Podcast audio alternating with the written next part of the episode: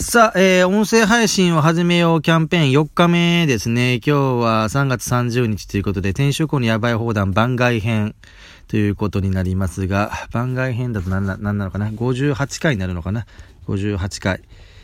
ですね。はい。で、えー、なんかふわっちがすごいキャンペーンいろいろやってますね。なんかテレビ番組に出れるキャンペーンとか、なんか本も出るみたいで、えー、本に載れるキャンペーンとかね、一応エントリーしときましたけどね。まあちょっともう昔ね、ふわっちで最高月収10万ぐらい稼いでたことはあるんですけど、もう僕と、もうオワコンですからね。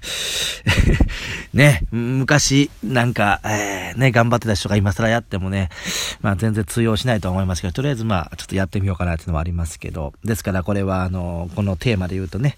えー、このラジオトークを始める前はどこでやってたのっていうのは、そういうやつですね。で、あとね、今日 Facebook でね、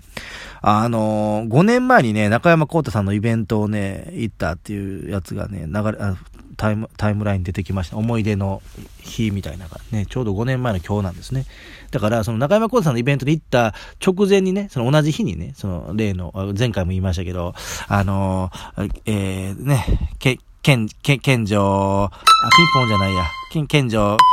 さんのね、あのトークライブ えー、に行ってですね、入場拒否をされて、仕方がないから、まあ、仕方がないってこともないんですけどね、えー、ちょうど中山幸太さんがやってたんで、行きましたっていうのが Facebook で出てきて教えてくれましてね、これもね、全く想像もしてませんですけどね、この5年後にね、ラジオトークでこんなことをやってるとはっていうね、えー、でね、まあラジオトークのいいところっていうのはね、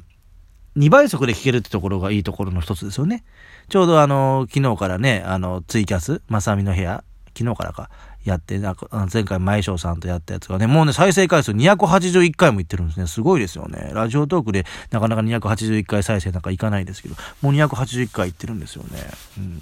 ただ、そのツイキャスのダメなところは2倍速で再生ができないんですよ。だから僕のはね、あの、もう今日今さっき配信したあの、本編の方でもね、言ったんですけど、僕のね、あの、ツイキャスはね、同時視聴者少なめのがいいんですよね。やってる時にコメントいっぱい入ってくると話が流れちゃいますからね。うん。特にそのコラボツイキャスやってる時はね。うん。その代わり終わってからね、拡散するんですよね。だからもう281回ですごくないですか？結構ね。まだ1日しか経ってないのにね。で、明日はチャイルドケアさんとやりますけどね。はい。で、あとはね、えー、7、755、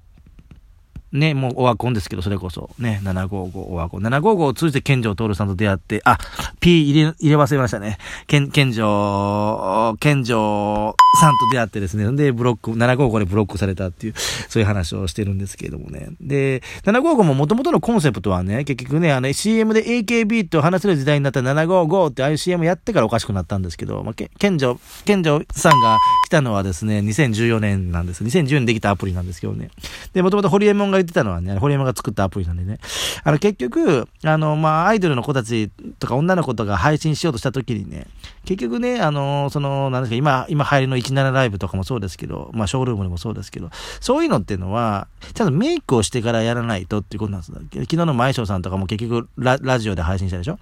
あの、やっぱり自宅で気軽に配信しようとした時に、やっぱ顔出しだとやっぱメイクしなきゃいけない大変だと。で、755だったらもう、あの、テキストベースだから。うん、テキストベースだからもう、ね、ソファにの寝っ転びながらでもできるからって言ってたんですよね。うん、まあ結局755はちょっと入らなかったですけどね。うん、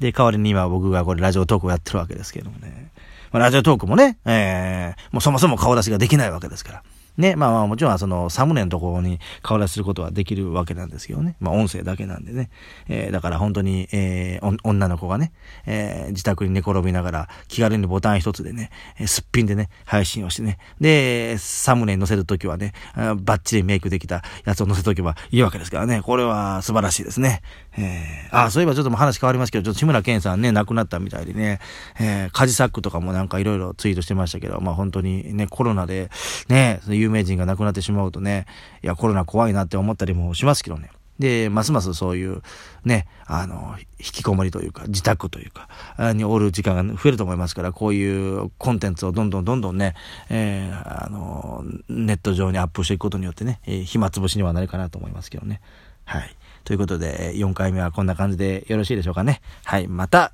いよいよ明日はラストですからね。この番外編はラストですからね。また明日お会いしましょう。はい。さようなら。